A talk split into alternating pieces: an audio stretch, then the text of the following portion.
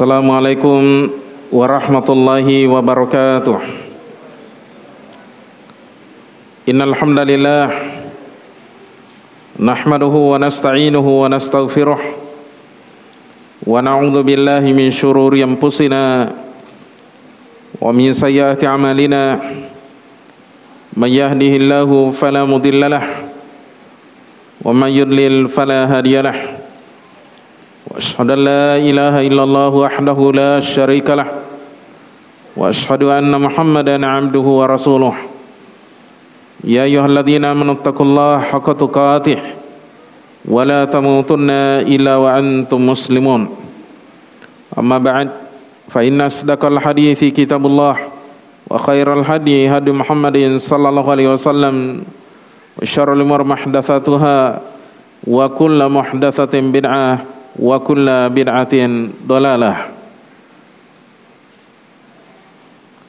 Hadirin sekalian yang kami muliakan Alhamdulillah Di malam hari yang berbahagia ini Kembali kita melanjutkan kajian rutin kita dalam membahas Kitab Riyadus Salihin Karya Abu Zakaria An-Nawawi Rahimahullahu Ta'ala Kitab ini merupakan kitab yang berisi ayat-ayat dan hadisnya Rasulullah sallallahu alaihi wasallam seputar akhlak dan adab Islam. Baik yang terkait dengan batin seorang muslim ataukah lahiriah seorang muslim.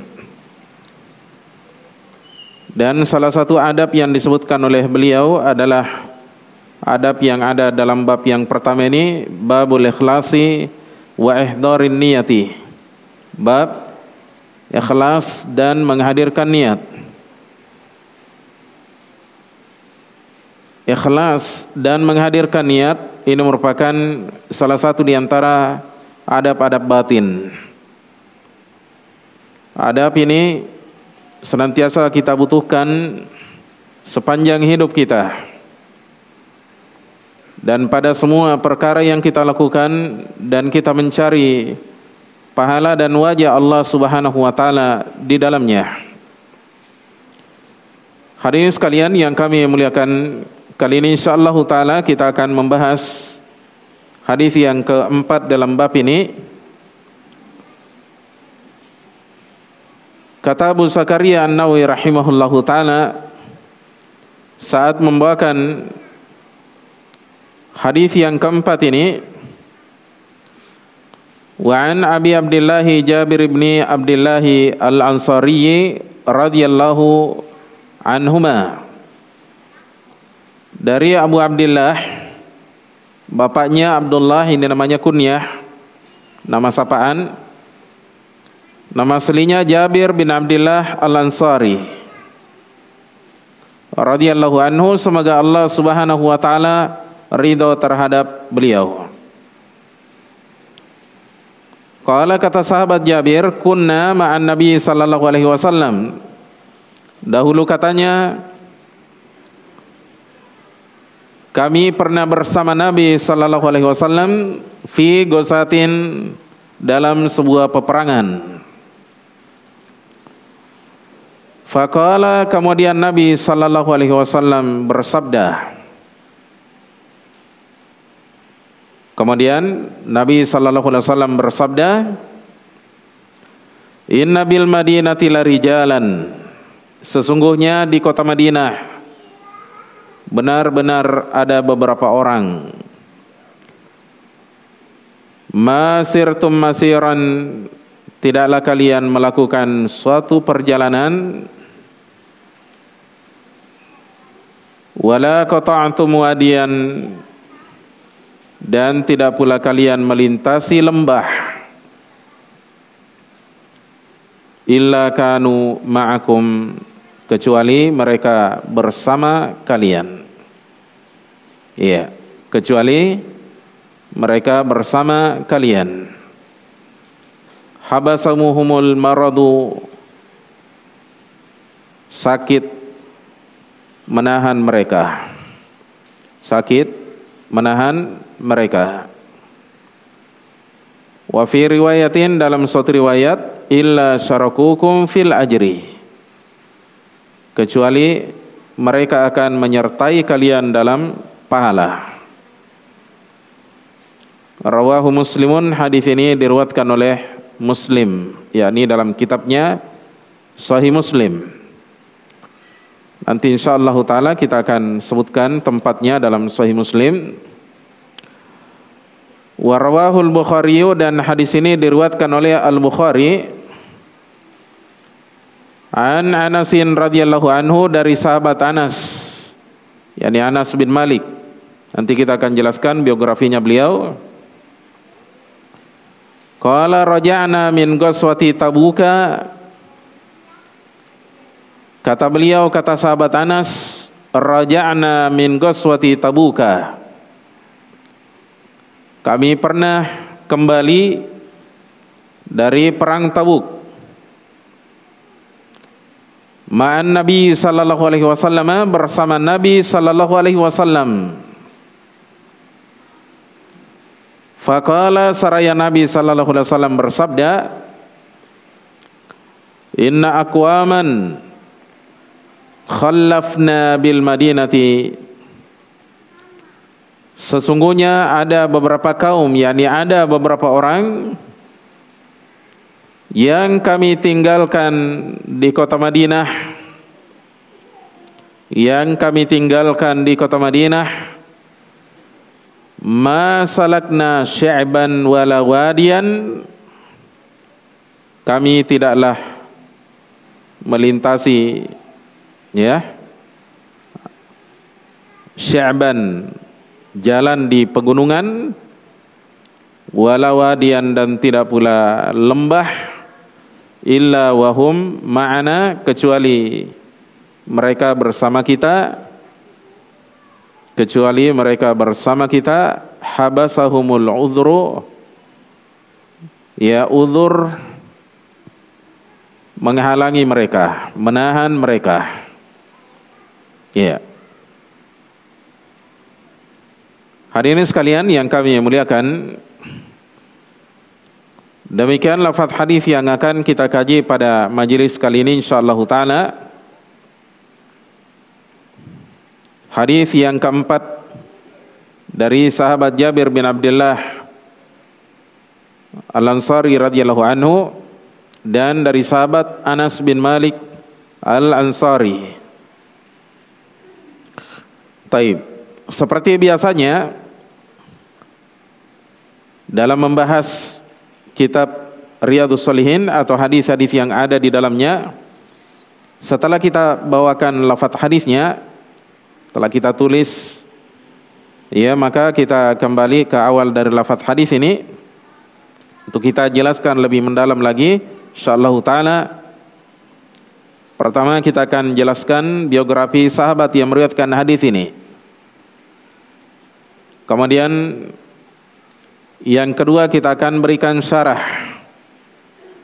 Kita akan berikan penjelasan apa yang diinginkan oleh Rasulullah sallallahu alaihi wasallam dari hadisnya ini. Supaya kita mengerti dan bisa mengambil pelajaran darinya. Ya. Yeah. Taib. Hadirin sekalian yang kami muliakan, Kata An-Nawawi rahimahullahu taala saat membawakan hadis yang keempat ini Wa an Abi Abdullah Jabir bin Abdullah Al-Ansari radhiyallahu anhuma.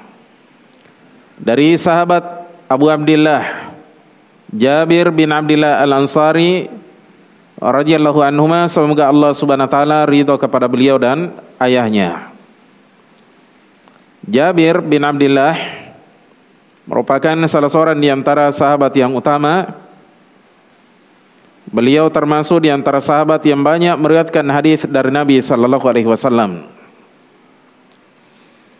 Disebutkan oleh para ulama kita seperti Al-Misi dalam kitabnya Tahdhibul Kamal. Demikian pula Al-Hafidh Ad-Dhahabi dalam kitabnya Siyar Alamin Nubala bahwasanya beliau ini termasuk minas sabiqin al awalina fil Islam. Orang-orang yang pertama kali dan terdahulu masuk ke dalam Islam. Ya. Oleh karena itu tercatat dalam biografinya mereka yakni sahabat Jabir dan ayahnya bahwasanya beliau dan ayahnya termasuk di antara sahabat yang membaiat Rasulullah sallallahu alaihi wasallam dalam baiatul Aqabah. Ketika itu Nabi sallallahu alaihi wasallam masih berada di kota Mekah. Masih sedang berdakwah di sana dan mengalami penindasan yang dilakukan oleh orang-orang kafir Quraisy. Di saat-saat yang genting seperti itulah datang sekelompok sahabat dari kota Madinah ia datang ke kota Mekah meminta dengan hormat kepada Rasulullah wasallam agar kiranya sudi untuk tinggal di kota Madinah mereka akan membela Rasulullah wasallam akan membantu beliau ya dengan segala kemampuan mereka. Maka ini cikal bakal adanya hijrah setelah itu ya adanya hijrah setelah itu Hadirin sekalian yang kami muliakan, ketika terjadinya perang Badar tahun kedua Hijriah dan Rasulullah sallallahu alaihi wasallam sudah tinggal di kota Madinah dua tahun lamanya. Terjadi perang Badar. Saat itu sahabat Jabir sangat ingin mengikuti perang apanya Badar akan tetapi beliau dilarang oleh ayahnya. Karena beliau ini punya adik-adik yang banyak dan masih kecil, sementara ibunya beliau meninggal dunia.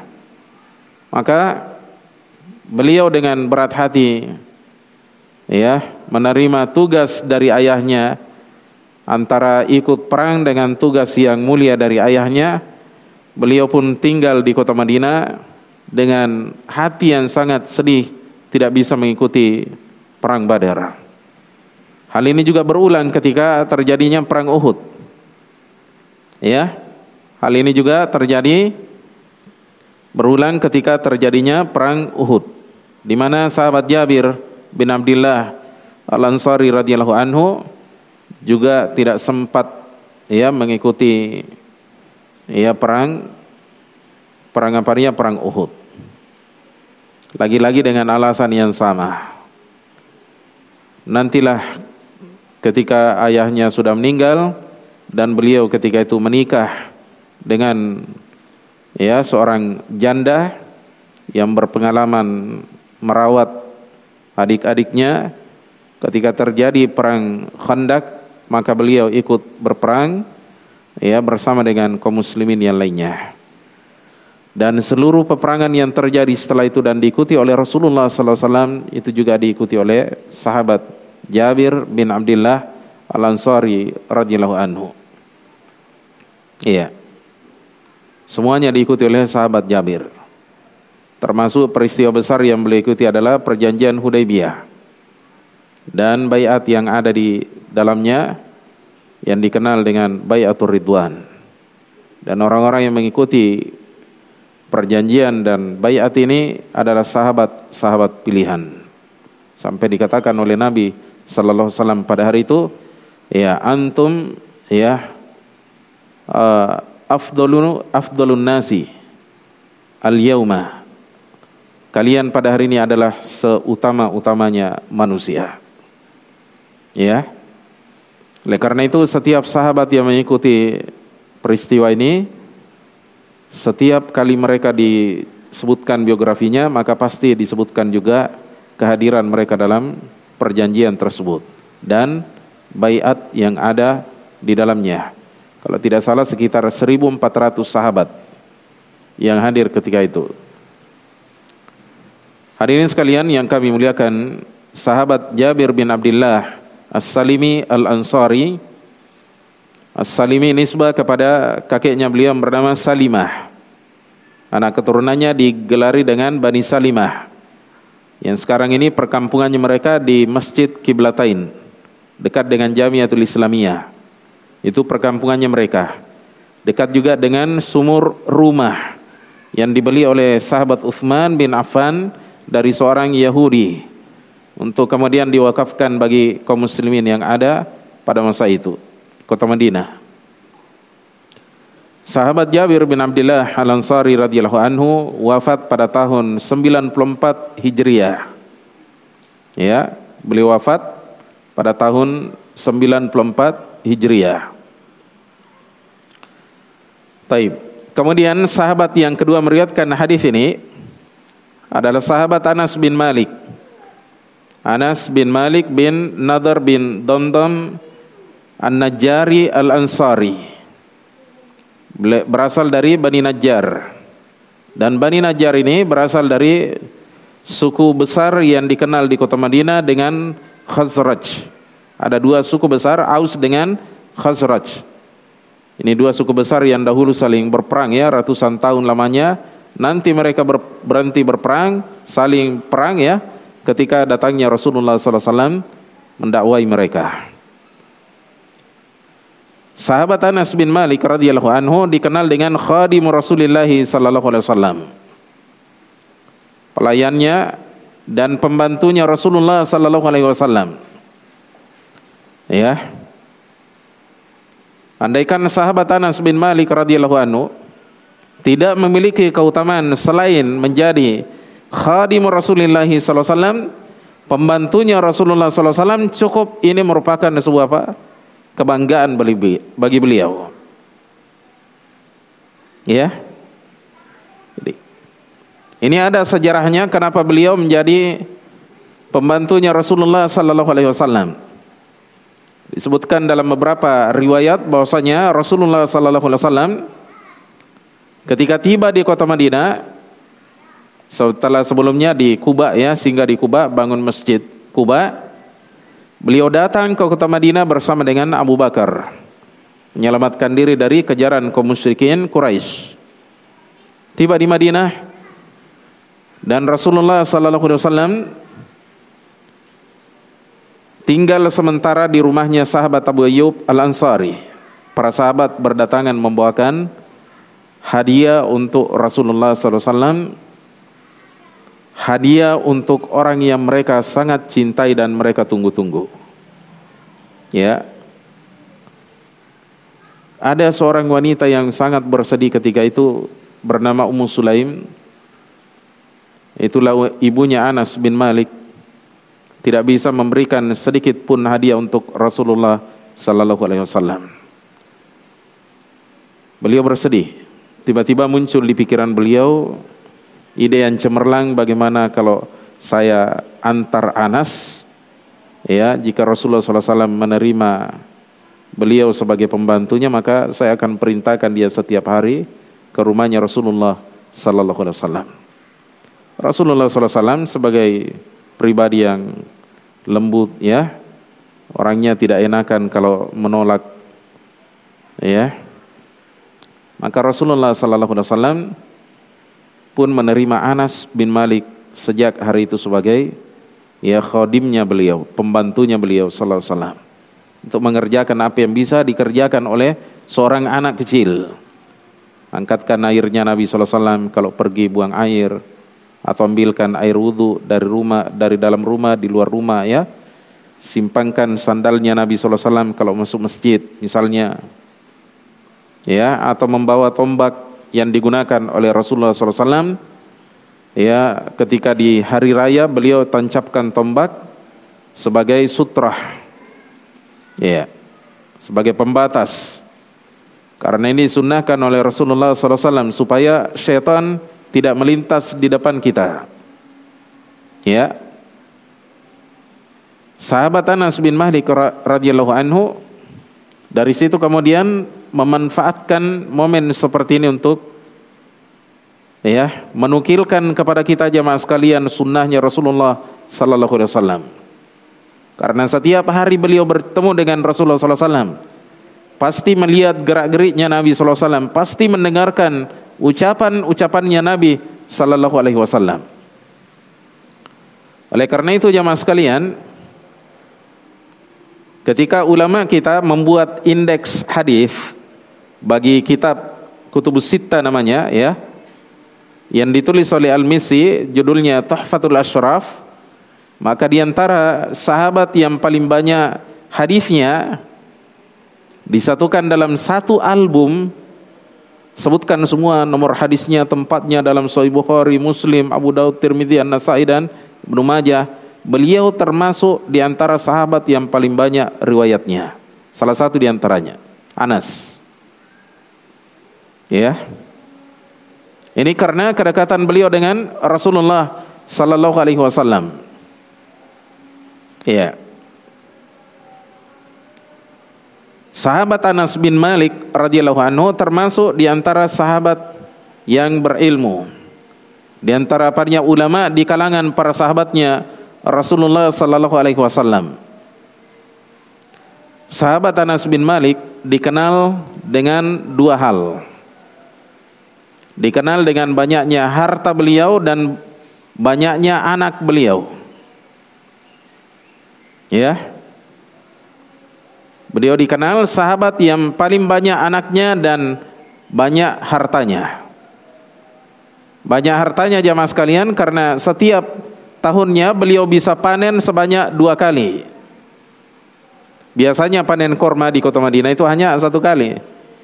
Karena diberkahi oleh Allah Subhanahu wa taala perkebunannya beliau, maka setiap tahunnya jamaah sekalian beliau bisa panen dua kali. Ya.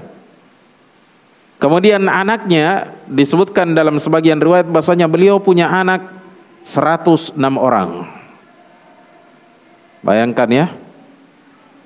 Dalam riwayat yang lain bahasanya beliau punya anak 125 orang. Jadi istrinya ini luar biasa suburnya ya.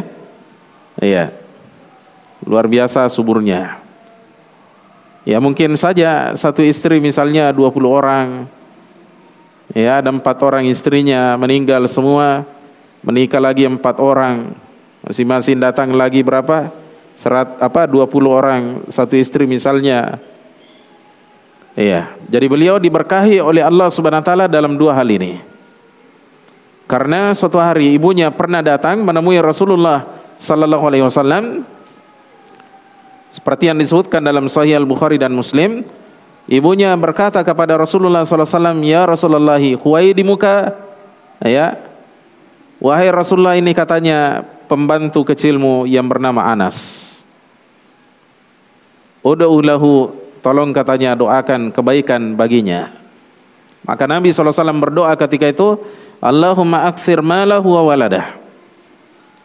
Ya Allah berikanlah, ya perbanyaklah harta dan anak-anaknya Anas wa barik lahu fima a'taitahu dan berikanlah keberkahan baginya pada sesuatu yang engkau berikan kepadanya. Akhirnya beliau diberikan harta yang diberkahi oleh Allah Subhanahu wa taala dan diberikan anak yang diberkahi oleh Allah Subhanahu wa taala. Dan saya kira sampai hari ini belum ada orang yang bisa mengalahkan sahabat Anas bin Malik ya dalam hal ini punya anak yang banyak sampai disebutkan 125 orang anak beliau. Ya. Jadi punya anak yang banyak itu bukan perkara yang tercelah. Bahkan ini menunjukkan ya kejantanan dan juga semangat untuk memperbanyak umatnya Rasulullah sallallahu alaihi wasallam. Karena Nabi sallallahu alaihi wasallam bersabda, "Tazawwajul walud al wadud Nikailah wanita yang perana lagi penyayang. Fa inni mukatsirum bikum al ummama yaumal qiyamah karena sesungguhnya kata Rasulullah sallallahu alaihi wasallam saya berbangga dengan banyaknya kalian nanti pada hari kiamat. Ya. Sahabat Anas bin Malik radhiyallahu anhu selain dari apa yang telah kita sebutkan ya dari keutamaan beliau tadi Beliau disebutkan dalam biografinya bahwasanya beliau ikut perjanjian Hudaibiyah dan juga uh, bayat ya bayatul ridwan yang ada di dalamnya. Kemudian juga beliau ikut haji wada bersama Rasulullah sallallahu alaihi wasallam mengikuti peristiwa besar dalam Islam dikenal dengan Fathu Makkah, penaklukan kota Makkah.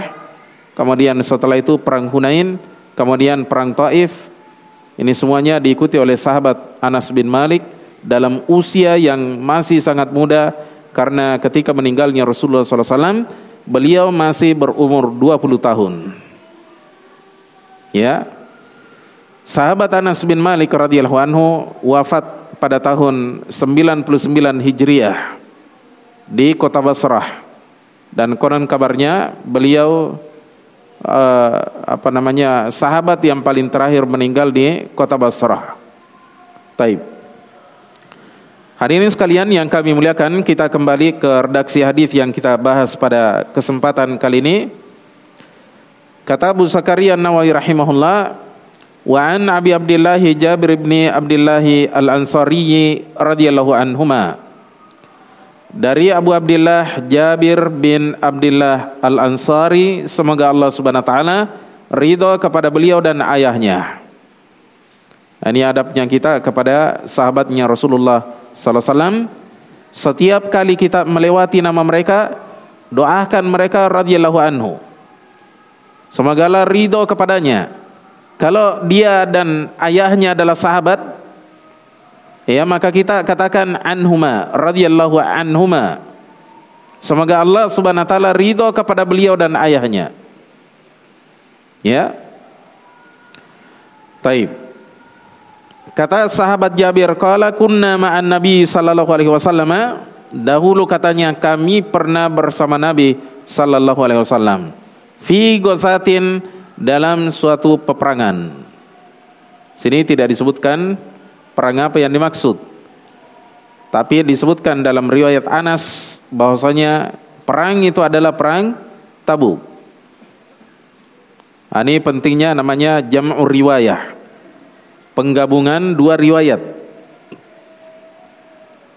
Dalam riwayatnya Jabir dikatakan suatu peperangan, tidak dijelaskan peperangannya apa. Tapi riwayat Anas menjelaskan bahwa yang dimaksud adalah perang Tabuk. Iya.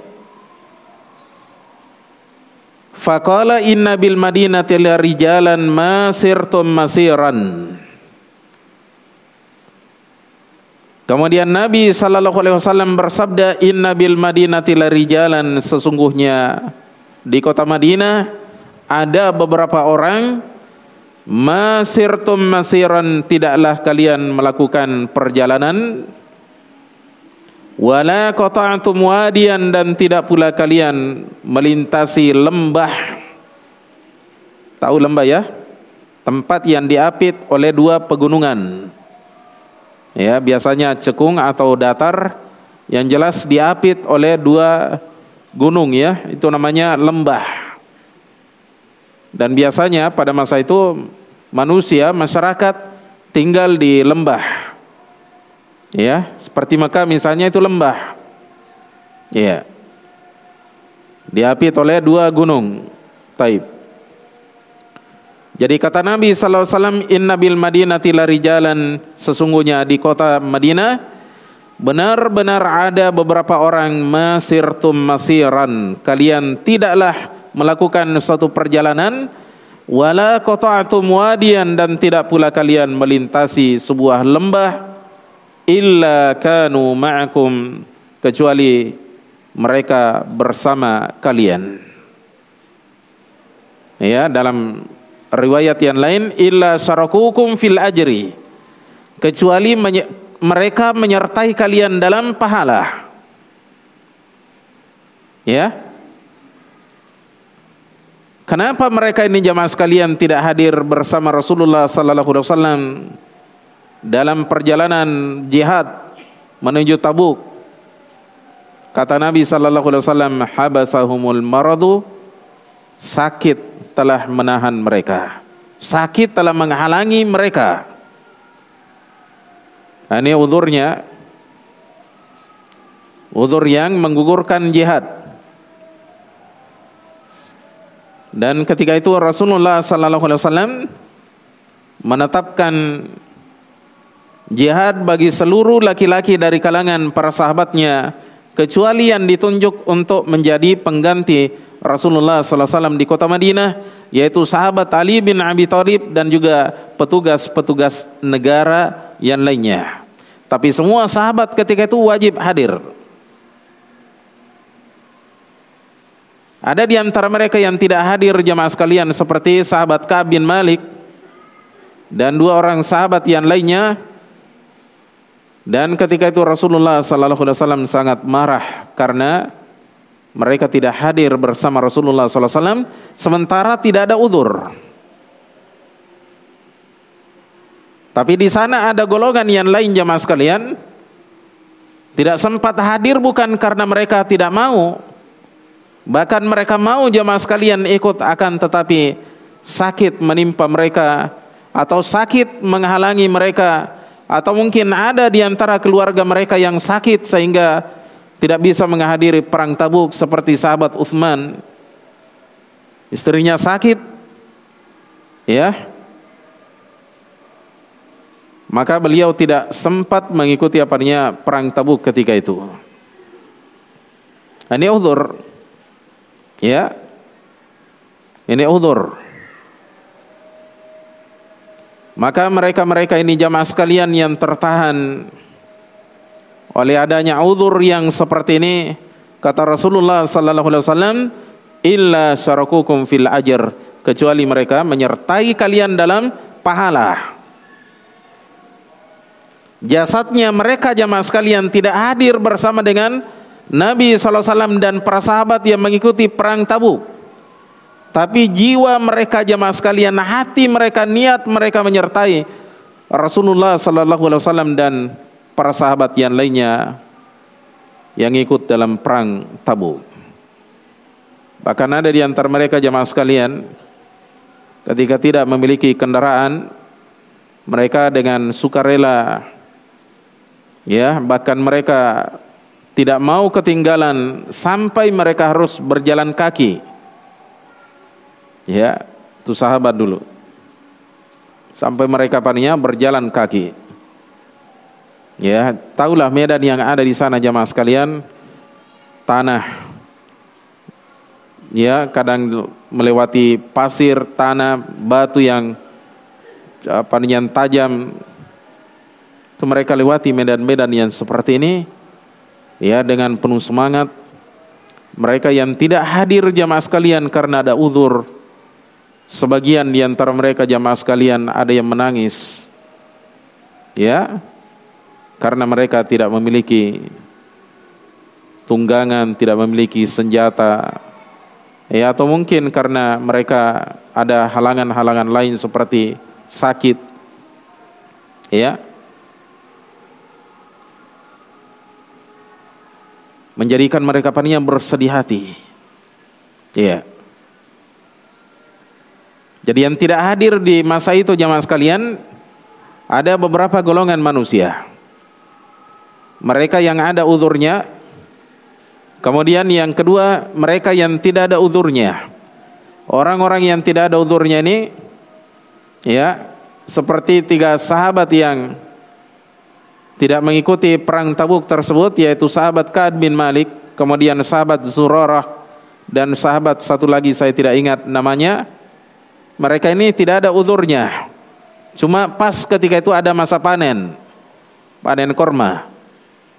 Tapi itu bukan menjadi uzur di sisi Rasulullah sallallahu alaihi wasallam karena Rasulullah sallallahu alaihi wasallam akan berhadapan dengan pasukan besar dari kalangan bangsa Romawi.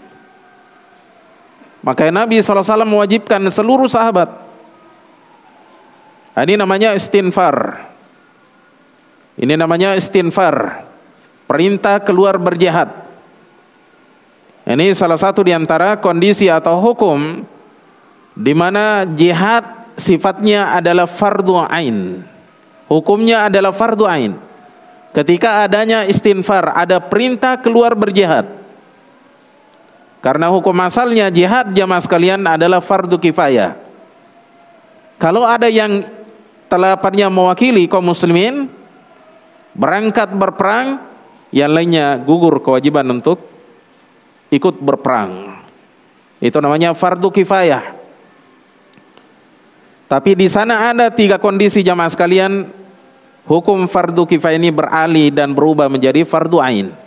Pertama, ketika adanya istinfar. Kemudian yang kedua, ketika seseorang ditunjuk untuk menjadi bagian dari pasukan, ya, diangkat, ditunjuk, ya sekian orang, seratus orang, seratus orang ini harus pergi, yang lainnya tidak. Maka 100 orang ini fardu ain. Kemudian kondisi yang ketiga ketika terjadinya pertemuan pasukan. Ya. Atau negeri kaum muslimin diserang oleh apanya musuh. Maka dalam kondisi seperti ini semua orang yang terlibat hadir di tempat itu wajib bagi dia untuk berperang membela agama Allah Subhanahu wa taala. Bukan sekedar membela tanah air, tapi membela agama Allah Subhanahu wa taala. Ya. Hadirin sekalian yang kami muliakan, kemudian di sini dikatakan oleh penulis hadis ini rawahu Muslimun. Hadis ini diriwayatkan oleh lima Muslim ini bisa dilihat dalam Sahih Muslim pada nomor hadis yang ke 1911. 1911. Kemudian Ibnu Majah di dalam sunannya pada nomor hadis yang ke 2765. Ya, 2765. Iya. Adapun hadisnya Anas yang akan dibawakan oleh beliau setelah itu, maka ini hadisnya Anas diriwayatkan oleh Al-Bukhari dalam sahihnya.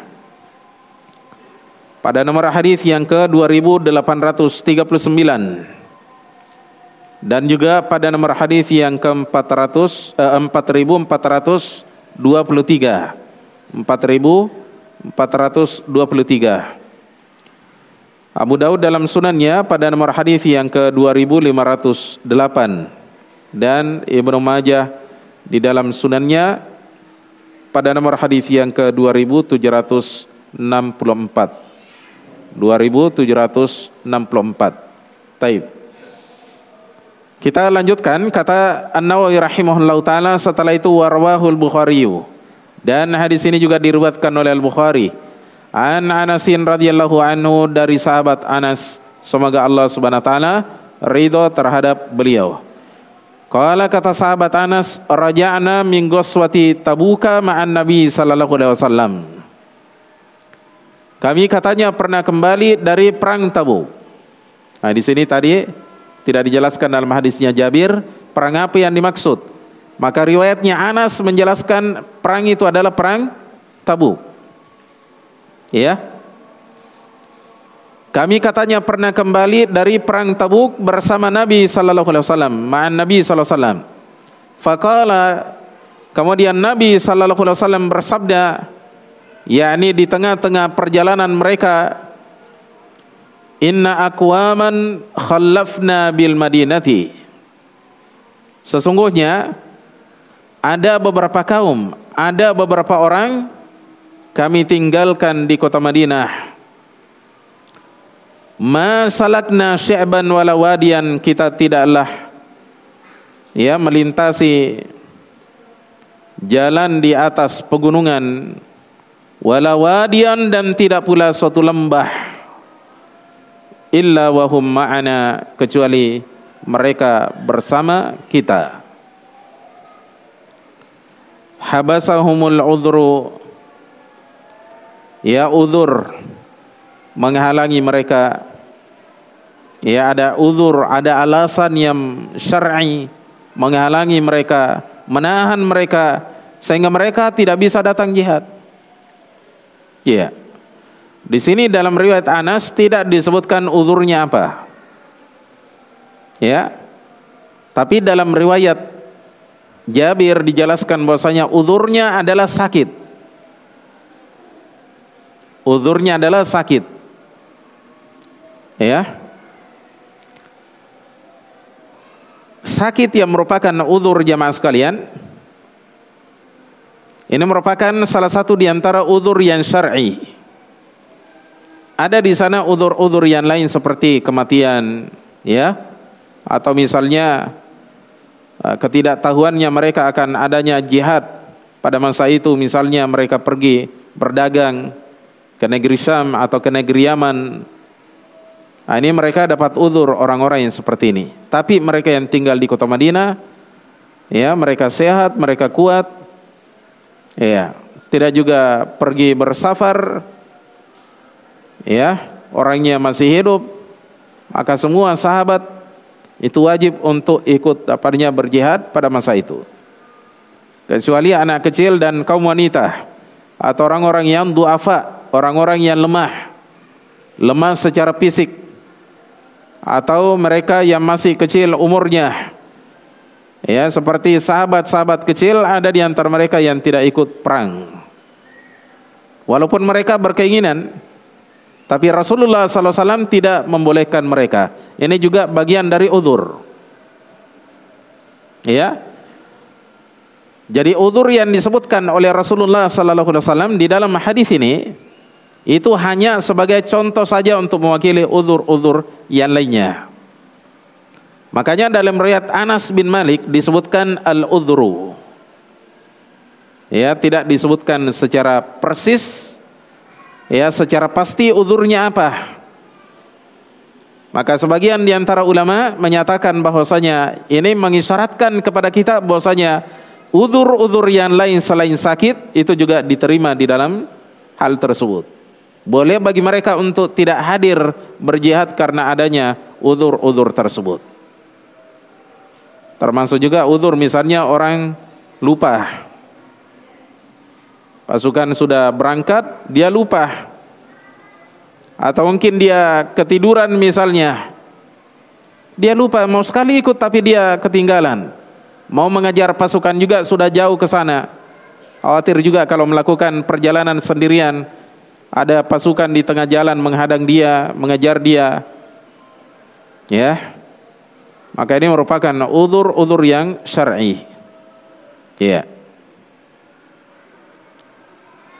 Mungkin ada di antara kita bagaimana Ustadz kalau sekiranya ada orang tua kita ya memerintahkan kita untuk tinggal di di apa yang mukim ya di negeri kita ya karena mereka membutuhkan tenaga kita ya kemudian mereka melarang kita untuk berangkat Sementara jihad hukumnya adalah fardu ain. Maka kita mendahulukan di sini adalah ya fardu ain. Kita dahulukan jihad. Ya kecuali mungkin kalau orang tua kita sakit. Ya seperti yang dialami oleh sahabat Uthman bin Affan, istrinya sakit, beliau tidak sempat mengikuti peperangan. Tapi kalau orang tua kita misalnya sehat-sehat saja, bisa dia lakukan apa yang apa yang dia butuhkan, mengambil air, masak, ya, atau ke hajat-hajat yang lainnya, maka dalam kondisi seperti ini seorang anak harus mengikuti jihad fisabilillah. Ketika ya hukum jihad adalah fardu ain, tapi kalau jihadnya adalah fardu kifayah, maka seorang anak harus mengikuti ya perintah dari orang tuanya. Wallahu taala alam bisawab. Taib. Karena sudah adzan, waktu adzan kita adzani dulu. Taib. Taib. kita lanjutkan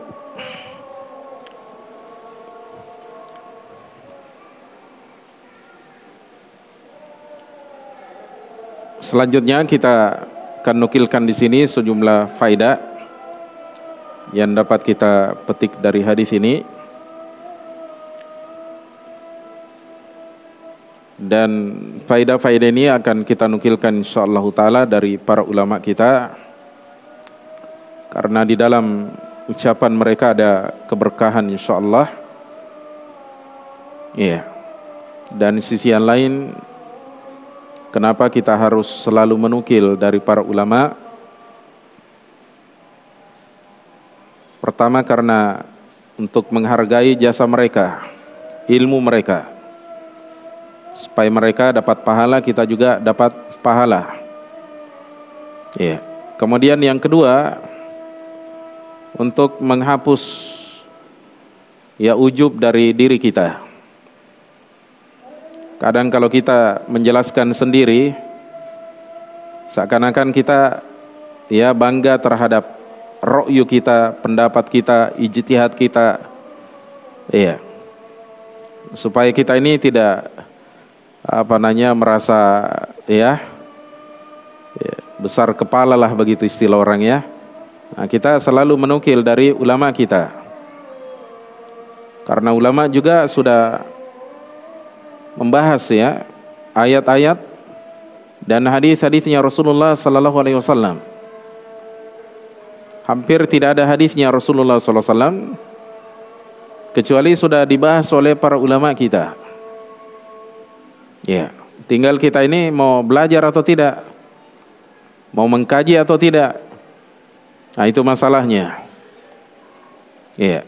Oleh karena itu jemaah sekalian, setiap uh, ceramah kami insyaallah dalam membahas hadis-hadis Riyadhus Shalihin kami upayakan untuk selalu menukil dari para ulama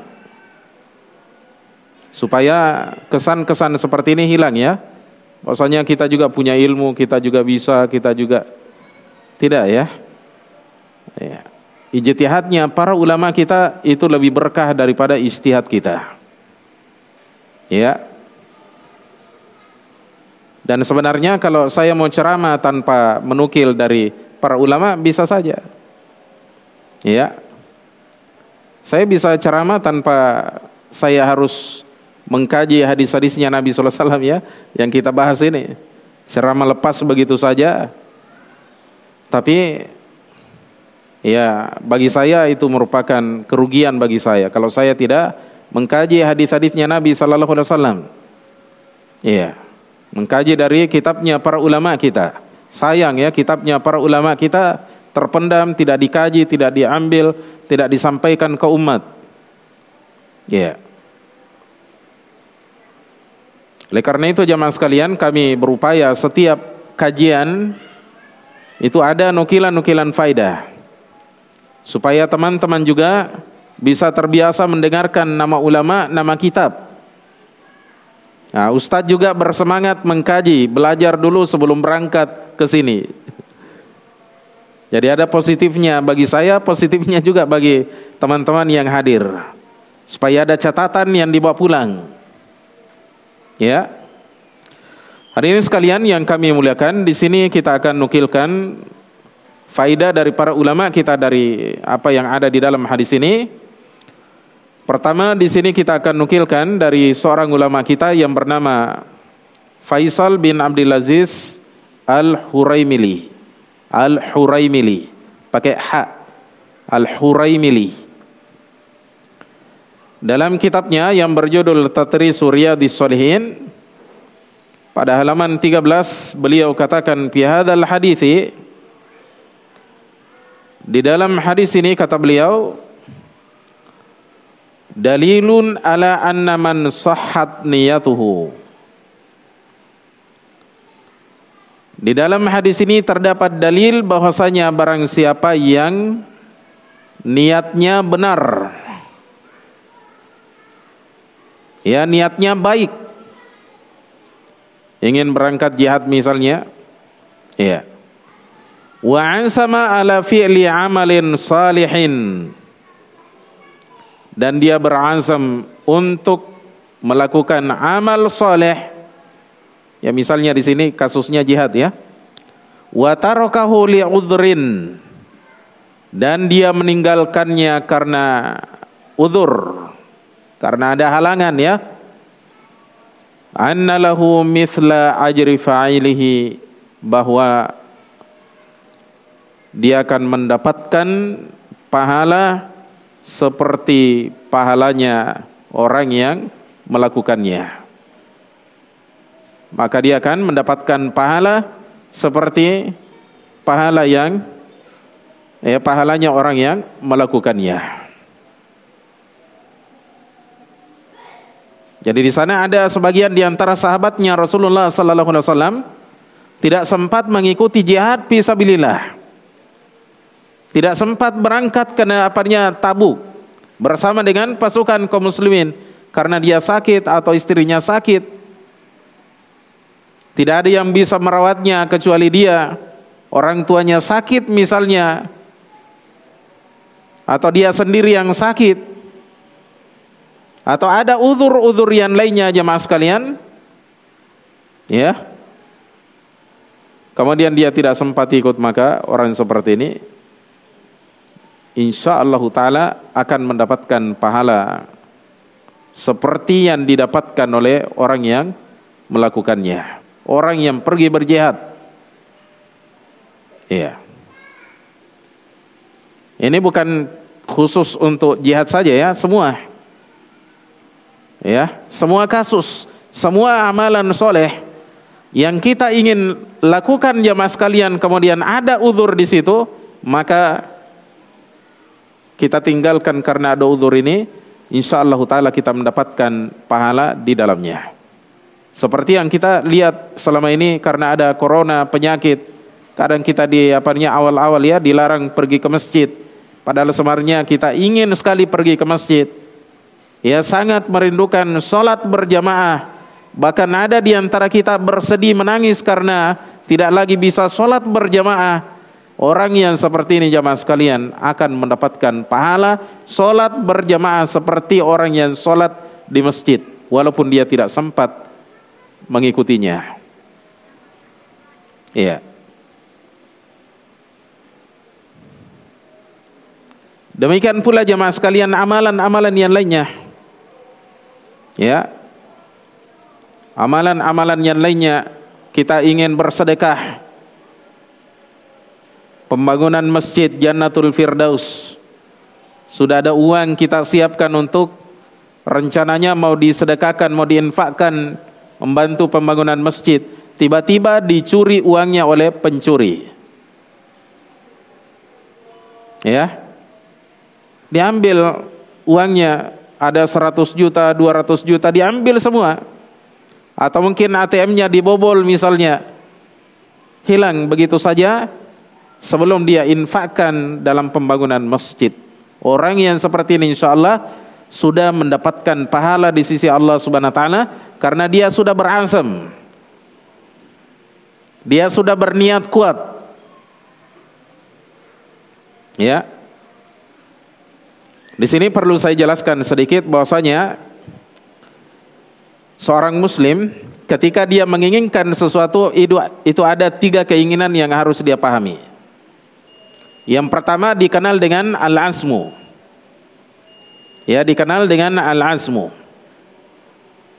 Al-azm ini apa nih azam ya sudah masuk ke dalam bahasa Indonesia tekad yang kuat, keinginan yang kuat. Yang tidak ada keraguan dan kebimbangan di dalamnya. Dikenal juga dengan istilah an-niyah, niat.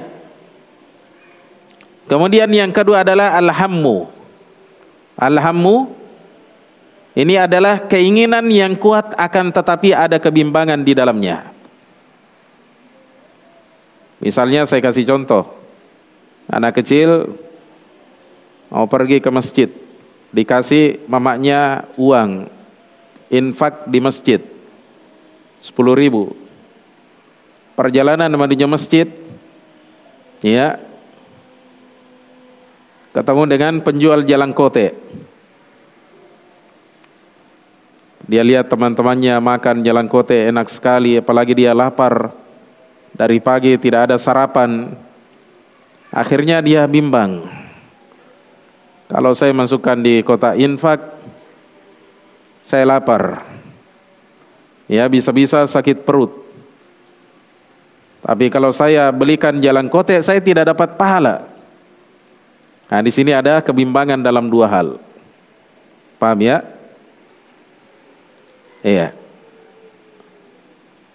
Jadi kalau ada kebimbangan jamaah sekalian itu namanya alhammu. Ya alhammu, keinginan yang kuat tapi disertai dengan kebimbangan. Orang yang berniat seperti ini ya berkeinginan seperti ini jamaah sekalian tetap diberikan pahala. Ya. Karena dia dari rumah dia sudah berusaha bawa uangnya tapi karena rasa laparnya mendesak dia makan jalan kote ya akhirnya dia korbankan pahalanya, maka dia tetap diberikan balasan pahala oleh Allah Subhanahu wa taala. Insyaallah. Tapi tentunya tidak sama dengan ya orang yang punya asam tadi yang pertama. Pahalanya tentunya lebih lebih besar lagi. Kemudian ada namanya ya at-tamanni. Ya, angan-angan. atau lintasan-lintasan pikiran, betikan-betikan hati. Ada keinginan tapi tidak kuat, lemah. Ya, maka orang yang seperti ini tidak diberikan apa? Pahala di dalamnya. Dan kalau seseorang berangan-angan ya ada lintasan pikirannya mau bermaksiat, tidak juga di di apanya diganjar dengan dosa.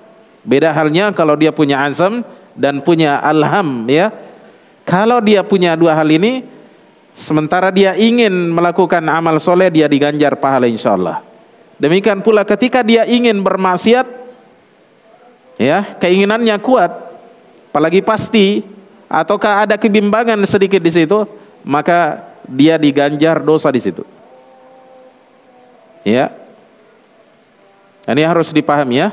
Nanti insya Allah kita akan bahas tiga jenis ini pada pembahasan yang pada hadis-hadis yang berikutnya insya Allah taala karena nanti akan dibawakan juga oleh penulis hadis yang terkait dengan masalah ini. Taib. Hari ini sekalian yang kami muliakan, jadi ini keterangan dan faedah dari seorang ulama kita yang bernama Faisal bin Abdul Aziz Al-Huraimili dalam kitabnya Tatris Riyadhis Shalihin. Kemudian kita nukilkan faidah di sini.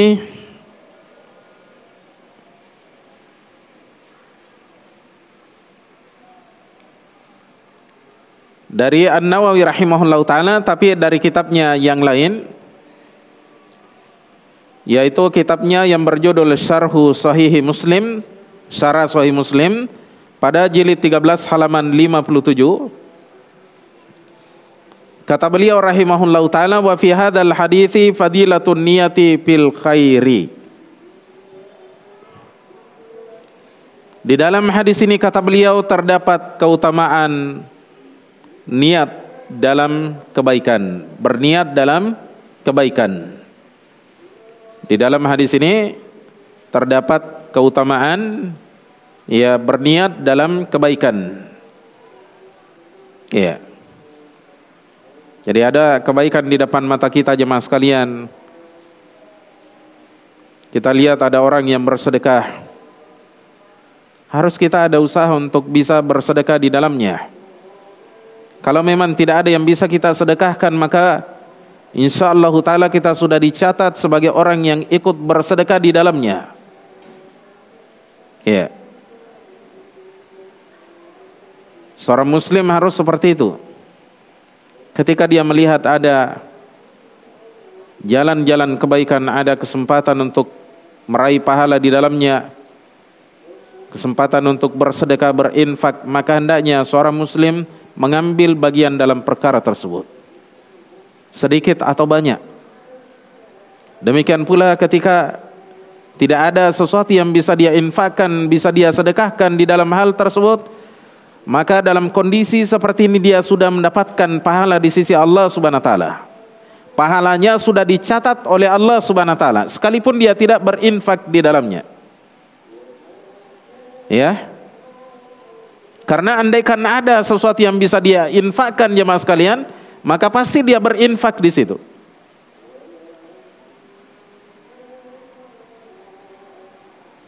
Ya. Kita lihat saudara kita membaca Al-Quran. Payakan ya kita ya bisa membaca Al-Quran seperti mereka. Tapi kalau kita disebutkan oleh suatu perkara, hari itu kita tidak bisa baca Quran seperti saudara kita, ya. Dan sebenarnya kita sangat ingin, tapi karena ada halangan bagi kita jemaah sekalian, dan insya Allah Taala kita sudah mendapatkan pahala dari amalan tersebut. Kita ingin hadir sholat berjamaah seperti saudara-saudara kita yang lainnya yang sehat. Tapi tiba-tiba kita terserang penyakit jamaah sekalian atau tiba-tiba kita melakukan perjalanan safar jamaah sekalian, maka kebiasaan yang telah kita lakukan selama ini kebiasaan hadir di masjid melaksanakan salat jamaah telah dicatat pahalanya oleh Allah Subhanahu wa taala ya bagi kita. Ya, beda halnya dengan orang yang tidak punya kebiasaan. Ya. Tidak punya kebiasaan, dia sakit. Iya.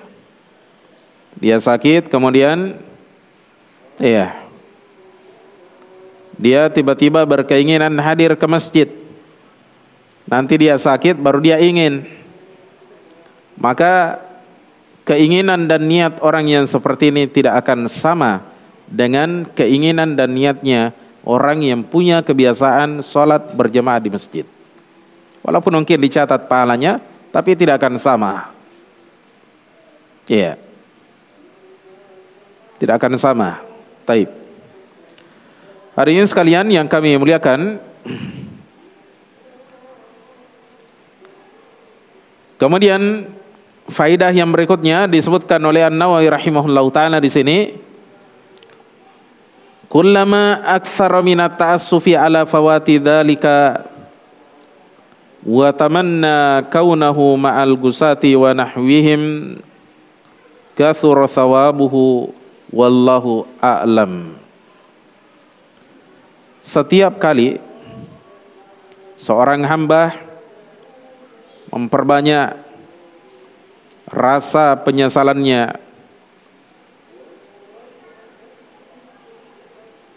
Jadi setiap kali seorang hamba memperbanyak rasa penyesalannya ala fawati dzalik karena luputnya hal itu yakni luputnya suatu amalan soleh yang mesti dia lakukan ya tapi karena ada uzur wa tamanna kaunahu ma'al gusati wa nahwihim dan dia berharap dirinya bersama dengan para pasukan dan dirinya berharap ya dan dia berharap agar dirinya bersama dengan para pasukan wa nahwihim dan sejenis mereka kathura thawabuhu maka pahalanya akan membanyak. Ya maka pahalanya akan membanyak. Jadi semakin dia merasa apa namanya menyesal kenapa tidak bisa ikut? Bahkan ada di antara kita misalnya menangis seperti yang dialami oleh sebagian di antara sahabat ditinggal perang oleh Rasulullah sallallahu alaihi wasallam tapi mereka tidak bisa hadir karena ada uzur karena mereka sakit karena mereka apa cacat karena mereka masih kecil atau karena mereka ditugasi oleh Nabi SAW untuk tinggal di kota Madinah menjaga para wanita tapi mereka sebenarnya menangis di dalam hati kecilnya. Maka mereka ini insyaallah taala akan semakin mereka bersedih mengingat hal itu maka semakin bertambah pahalanya insyaallah ya semakin membanyak pahalanya insyaallah makanya kita jamaah sekalian, kalau ada jamaah haji berangkat, itu mestinya kita menangis. Ini kesempatan untuk meraih pahala yang besar di sisi Allah Subhanahu wa taala. Karena di dalam haji ada momen-momen di dalamnya doa kita akan dikabulkan oleh Allah Subhanahu wa taala. Haji merupakan kesempatan yang terbaik meraih pahala yang terbesar di sisi Allah Subhanahu wa taala. Bayangkan saja satu kali sholat berjamaah di sana, ya, dibandingkan kita seratus kali sholat berjamaah di sini, itu satu kali sana masih jauh lebih bagus di Masjidil Haram. Dan saya yakin tidak ada di antara kita ini yang pernah sholat seratus ribu kali. Ada yang sudah pernah hitung? Lima, lima ya, lima solat dalam sehari dikali 365 hari. Ya, coba nanti dihitungnya berapa solat itu. Kemudian kali dengan umur. Umur Anda misalnya 20 tahun, dikali 20. 5 dikali 360 60 hari dalam setahun ya kalau kalender Hijriah dikali jumlah umur. Kira-kira Anda dalam seumur hidup itu bisa berapa kali bisa sholat berjamaah. Iya. Jadi kita misalnya baliknya 15 tahun ya. 15 tahun. 65 umur 60 umur kita. 60 dikurang 15. Berapa itu? 45 ya? 45. Coba dikali itu. 5 dikali 360 dikali uh, dikali 45. Berapa kali? Hah? Hah? 45 ribu. Kalau sholat di Masjidil Haram, eh, di sini kita 100 ribu kali. Di sana cuma satu kali kita sholat, kita dapat 100 ribu kali. Masih Jabal lebih bagus daripada 100 ribu kali kita sholat di sini. Makanya kita jangan menggampangkannya tidak pergi haji. Ya, kalau ada uang jangan pikir-pikir Andaikan kita bisa tiap tahun pergi haji, pergi haji tiap tahun. Ya, karena ada juga momen di hari Arafah, di situ doa mustajab. Allah mendekat dan siap mengijabai doanya orang-orang yang berdoa ketika itu. Makanya Nabi SAW kalau berdoa di hari Arafah, beliau berdoa dari selesai sholat duhur di jamak dengan asar, berdoa sampai tenggelamnya matahari. Sampai sahabat mengira Nabi SAW tidak apa tidak berpuasa. Padahal Nabi SAW tidak berpuasa. Ya. Itu dimanfaatkan oleh Nabi SAW. Oleh karena itu jamaah sekalian ketika saudara-saudara kita berangkat haji itu kita harus menangis sebenarnya. Kita harus ya bersedih. Kenapa tidak bisa ikut bersama mereka dalam berhaji mendekatkan diri kepada Allah Subhanahu wa taala. Kita korbankan harta kita, waktu kita, tenaga kita, pikiran kita untuk mendekatkan diri kepada Allah Subhanahu wa taala. Apalagi haji ini jamaah sekalian adalah pengganti jihad. Ya. Jihadnya orang-orang yang lemah, jihadnya orang-orang yang tidak bisa berangkat melaksanakan jihad Fisabilillah entah karena tidak ada jihad atau karena dia beruzur. Ya. Supaya kita mendapatkan pahala jamaah sekalian setiap kali kita melihat saudara kita berangkat melaksanakan haji. Ya. Jadi seperti itu seorang mukmin. Ya. Ketika melihat saudaranya melakukan amalan-amalan yang besar jamaah sekalian, dia menangis ketika melihat saudara-saudaranya berangkat. Para sahabat dahulu ketika Nabi sallallahu alaihi wasallam berangkat berjihad, setiap kali Nabi berangkat berjihad, ada di antara sahabat-sahabatnya Rasulullah SAW itu menangis karena ya karena mereka bersedih melihat Nabi SAW berangkat sementara dia tidak bisa ikut meraih pahala dalam jihad yang akan dilaksanakan oleh Nabi sallallahu alaihi wasallam. Ya. Taib. Hari ini sekalian yang kami muliakan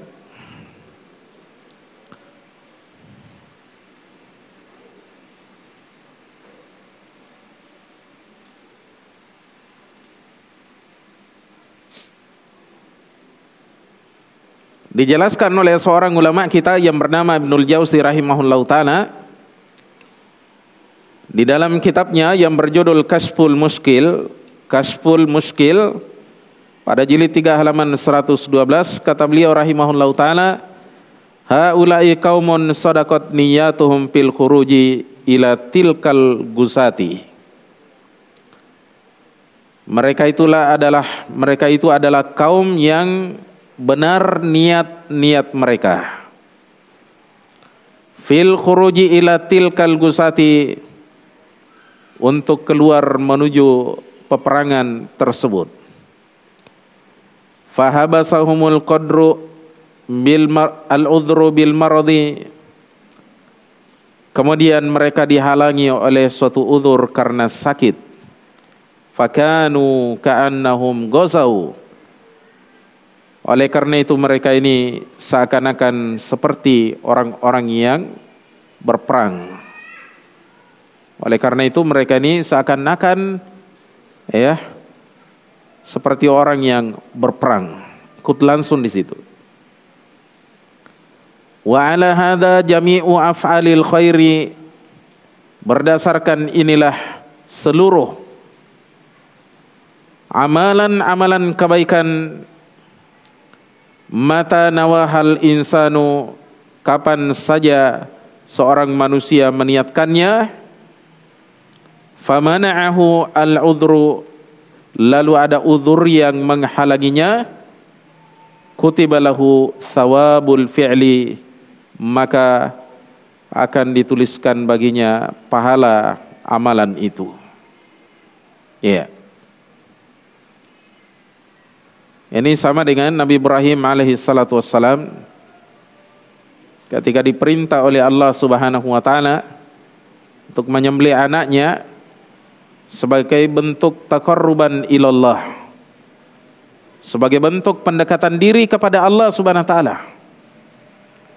Ketika beliau sudah membaringkan anaknya ya dan siap untuk disembelih jamaah sekalian tiba-tiba ada malaikat yang mengambil anaknya kemudian digantikan dengan kibas digantikan dengan domba domba jantan tapi Nabi Ibrahim alaihi salatu wasalam sudah siap untuk menyembelih anaknya dalam rangka takarruban ilallah, mendekatkan diri kepada Allah Subhanahu wa taala, maka beliau sudah tercatat pahalanya di sisi Allah Subhanahu wa taala. Ya. Karena ketika itu Allah Subhanahu wa taala ingin menguji kecintaannya Ibrahim kepada Allah Subhanahu wa taala. Apakah beliau lebih mencintai Allah Subhanahu wa taala ataukah anaknya? Ternyata Ibrahim alaihi salatu wasalam membuktikan kepada Allah Subhanahu wa taala bahwa benar-benar ya beliau benar-benar mencintai Allah Subhanahu wa taala. Cintanya sangat tulus dan murni kepada Allah Subhanahu wa taala.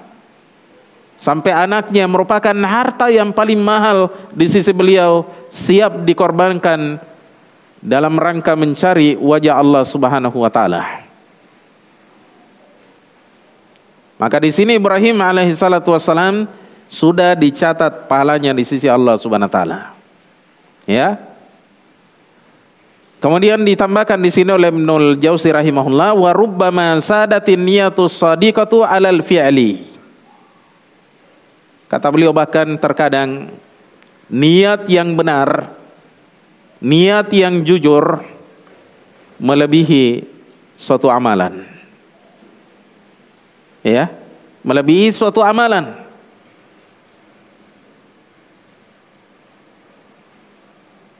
Misalnya begini jamaah sekalian. Ada orang yang niatnya ingin datang sholat jamaah di masjid. Niatnya ya lemah. Nanti dia hadir sholat berjamaah kalau lagi santai-santai.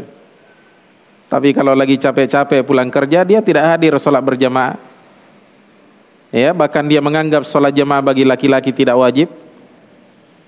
Ya sementara ada orang yang tidak sempat hadir berjamaah karena dia sakit jamaah sekalian tapi karena apa namanya ya tapi ada niat di dalam hatinya ingin sekali hadir berjamaah karena kebiasaannya adalah sholat berjamaah di masjid bahkan dia meyakini bahwasanya sholat berjamaah di masjid adalah wajib bagi kaum laki-laki yang mukallaf maka orang yang seperti ini jamaah sekalian pahalanya tentunya lebih besar daripada orang yang pertama tadi. Ya. Jadi kata Ibnu Al-Qayyim rahimahullah taala bahkan terkadang niat yang baik, niat yang jujur itu melebihi amat suatu amalan. Li'annal fa'ila qad yulahidu amalah. Karena terkadang seorang pelaku ya terkadang dia apa namanya memperhatikan amalannya, artinya mengandalkan amalannya. Ya, contoh lain ini. Karena katanya terkadang seorang itu mengandalkan amalannya, artinya bangga dengan amalannya. Orang bangga dengan amalannya, ini bisa menggugurkan seluruh pahalanya atau sebagian dari pahalanya. Ya. Misalnya ada orang berinfak dalam pembangunan masjid. Dia katakan apa? Saya yang paling banyak di situ. Sumbangannya. Kau berapa sumbanganmu? 100 ribu gitu? Kalau saya ratusan juta. Saya satu miliar. Dia bangga dengan amalannya. Tapi ada saudaranya hanya 100 ribu.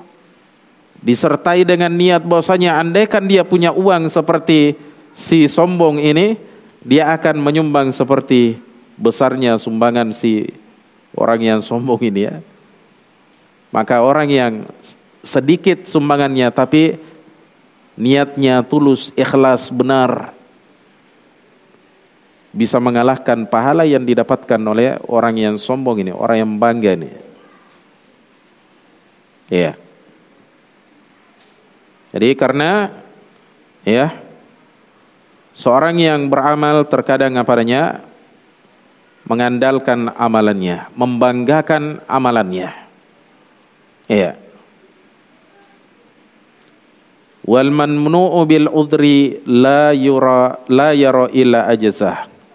Sedangkan orang yang terhalang ya karena uzur hanyalah melihat tidaklah melihat kecuali kelemahan dirinya. Dia tidak bangga diri. Biar misalnya kau 100 ribu tapi Mudah-mudahan Allah catat pahala saya. Ya, dia merendah diri. Karena ini yang bisa saya sumbangkan itu lebih bagus daripada orang yang sombong banyak dia uh, infakkan tapi dia menyombongkan diri seakan-akan sudah pasti pahalanya dicatat. Ya.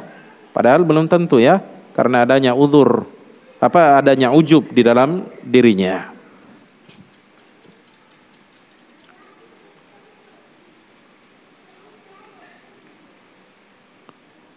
Hari ini sekalian yang kami muliakan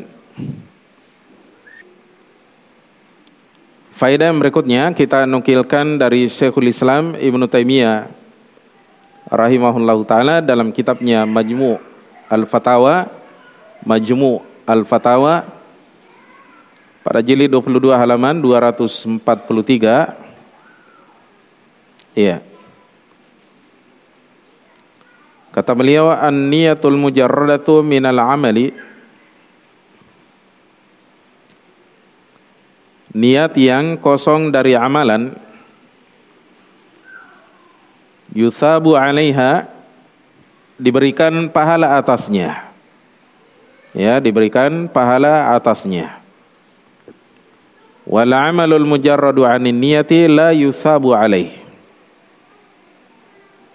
Sedangkan amalan yang kosong dari niat Sedangkan amalan yang kosong dari niat La yuthabu alai tidak akan diberikan pahala atasnya Tidak akan diberikan pahala atasnya Ya yeah.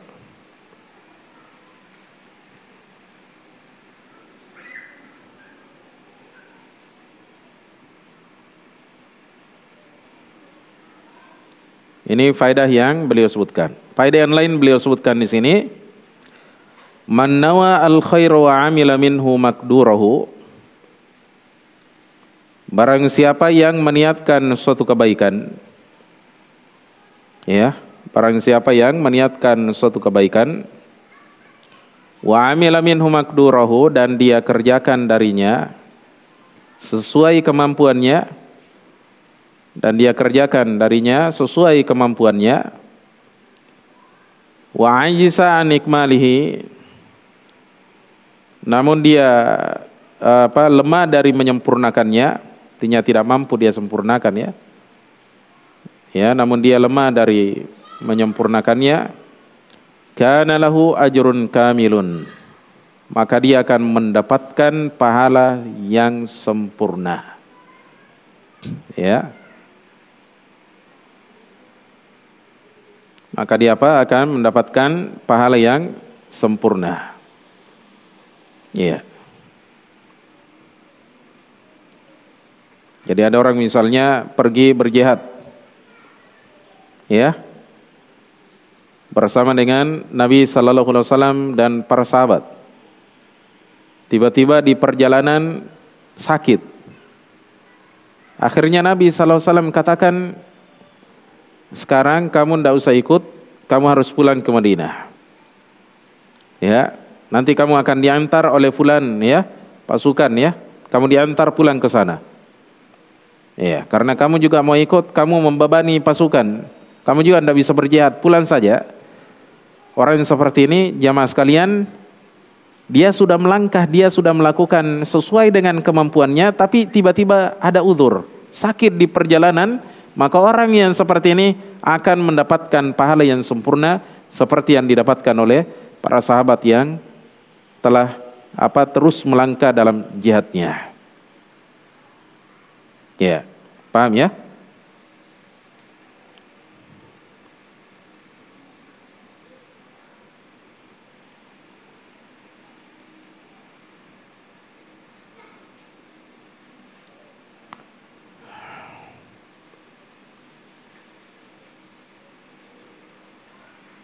Faedah berikutnya kita nukilkan masih dari Syekhul Islam Taimiyah rahimahullah. Iya, dalam kitabnya yang berjudul Qaidatun fil Ingimas. Ya, kaidah dalam terjun ke tengah-tengah musuh. Iya. Itu namanya uh, Al-Ingimas, Qaidatun fil Ingimas. Ya, kitab ini ditulis oleh Ibnu Taimiyah rahimahullah tentang bagaimana hukumnya orang yang uh, terjun ke medan perang di tengah-tengah musuh dan dia akan berhadapan dengan dua kemungkinan, mungkin mati atau tetap hidup. Misalnya, di zaman dahulu para sahabat ada yang dibuang ke tengah musuh lengkap dengan pedangnya, dengan panahnya, pokoknya semuanya lengkap karena bentengnya mereka susah ditembus. Ya. Mereka dibuang oleh para sahabat ke dalam ya, entah menggunakan alat atau diangkat rame-rame, dibuang ke dalam apanya benteng supaya dia bisa membuka pintu benteng. Bagaimana hukumnya? Nah, ini yang dibahas oleh Syekhul Islam Ibnu Taimiyah. Dari kitab ini, sebelum kita nukil faedah saya jelaskan sedikit uh, kaitannya. Kaitannya dengan judul ini dulu ya. Ini ada sebagian orang-orang hizbi, orang-orang khawarij berdalilkan ya dengan pembahasan Ibnu Taimiyah rahimahullah taala untuk membenarkan bom bunuh diri yang mereka lakukan. Bagaimana ini? Katanya orang ini dibuang ke dalam kan ya bisa-bisa mati. Sama juga dengan kita bunuh diri. Kenapa kita disalahkan oleh salafiyin ahlus sunnah? Ya, Padahal juga Syekhul Islam menulis buku lengkap dengan dalilnya. Beliau membolehkan di dalamnya uh, inggimas ya terjun ke tengah-tengah musuh. Ini kan sama apa bedanya? Para ulama menjawab bahwasanya beda. Kalau bom bunuh diri pasti mati. Pasti mati toh? Kalau orang yang dibuang ke tengah musuh Mungkin mati, mungkin hidup. Paham di sini? Bedanya? Iya. Sama dengan seorang sahabat. Ya. Seorang sahabat yang bernama Hamdalah radhiyallahu anhu Waktu itu beliau masih pengantin baru, tiba-tiba ada perang, beliau ikut bersama Nabi sallallahu alaihi wasallam, beliau perang mati-matian sampai titik darah penghabisan. Ya, di tengah peperangan beliau menyerobot ke tengah musuh. Ya, dengan gagah berani beliau membunuh banyak sekali musuh-musuh Islam dan pada akhirnya beliau meninggal dunia. Ini tidak sama dengan orang yang bunuh diri karena masih ada dua kemungkinan, mungkin dia hidup, mungkin dia mati. Seperti juga ada sahabat, ya. Sahabat yang bernama Ubay apanya uh, Abu Talha radhiyallahu anhu dia pasang badan melindungi Rasulullah sallallahu alaihi wasallam sambil dia memberikan panah dibantu oleh Rasulullah sallallahu alaihi wasallam di belakang ya ambilkan anak panahnya berhadapan dengan musuh. Mungkin dia hidup mungkin pula dia meninggal. Dan alhamdulillah Abu Talha ini seorang sahabat yang sangat mahir menggunakan panah dengan sendiriannya beliau berhasil menakut-nakuti pasukan Quraisy. Tidak ada di antara mereka yang berani maju ke depan untuk ya membunuh Rasulullah SAW. Kapan mereka maju? Pasti dia akan dibidik oleh sahabat Abu Talha radhiyallahu anhu. Itu boleh. Baik, kita kembali. Ini judul kitab ini membuat saya lari ke sana ya karena ada sebagian orang menggunakan kitab ini untuk membenarkan bom bunuh diri. Padahal tidak bisa. Beda kasusnya ya. Taib. Kata Syekhul Islam Taimiyah rahimahullah taala dalam kitabnya Qaidatun fil Ingimas pada halaman 19 kata beliau wa yakunul jihadu bin niyati wal qalbi wal lisani. Jihad itu terjadi dengan tangan, li, uh, hati dan lisan. Ya. Jihad itu terjadi dengan apa? Tangan, hati dan lisan. Dalilnya apa jihad dengan hati? Hadis yang kita bahas ini. Paham ya? Jihad apa dalilnya adalah hadis yang kita bahas ini. Iya. Ini dalilnya. Apalagi Nabi sallallahu alaihi wasallam dalam hadis yang lain pernah bersabda, "Jahidul musyrikina bi aidikum wa alsinatikum wa amwalikum." Berjihadlah kalian melawan kaum musyrikin dengan tangan kalian, lisan kalian dan harta kalian. Kemudian ya dalilnya lain adalah hadis yang kita bahas ini. Paham ya? Taib hadirin sekalian yang kami muliakan, saya kira demikian apa yang perlu kita jelaskan pada kesempatan kali ini. Mudah-mudahan apa yang kita dengarkan pada majelis kali ini uh, di dalamnya ada ya manfaat dan pelajaran yang bisa kita amalkan insyaallah taala. Dan malam hari ini agak singkat ya. Jam berapa ini? Ya, hampir jam 8 ya. Atau cukuplah insyaallah ya. Tadi ini saya kurang persiapan karena habis safar jam 2 saya tiba capek sekali ya istirahat sedikit. Ya tidak sempat tadi saya tambahi faidahnya tapi mudah-mudahan apa yang sudah kita sampaikan telah mewakili faidah-faidah yang lainnya. Subhanakallahumma hamdika asyhadu la ilaha illa anta astaghfiruka wa atubu assalamualaikum warahmatullahi wabarakatuh.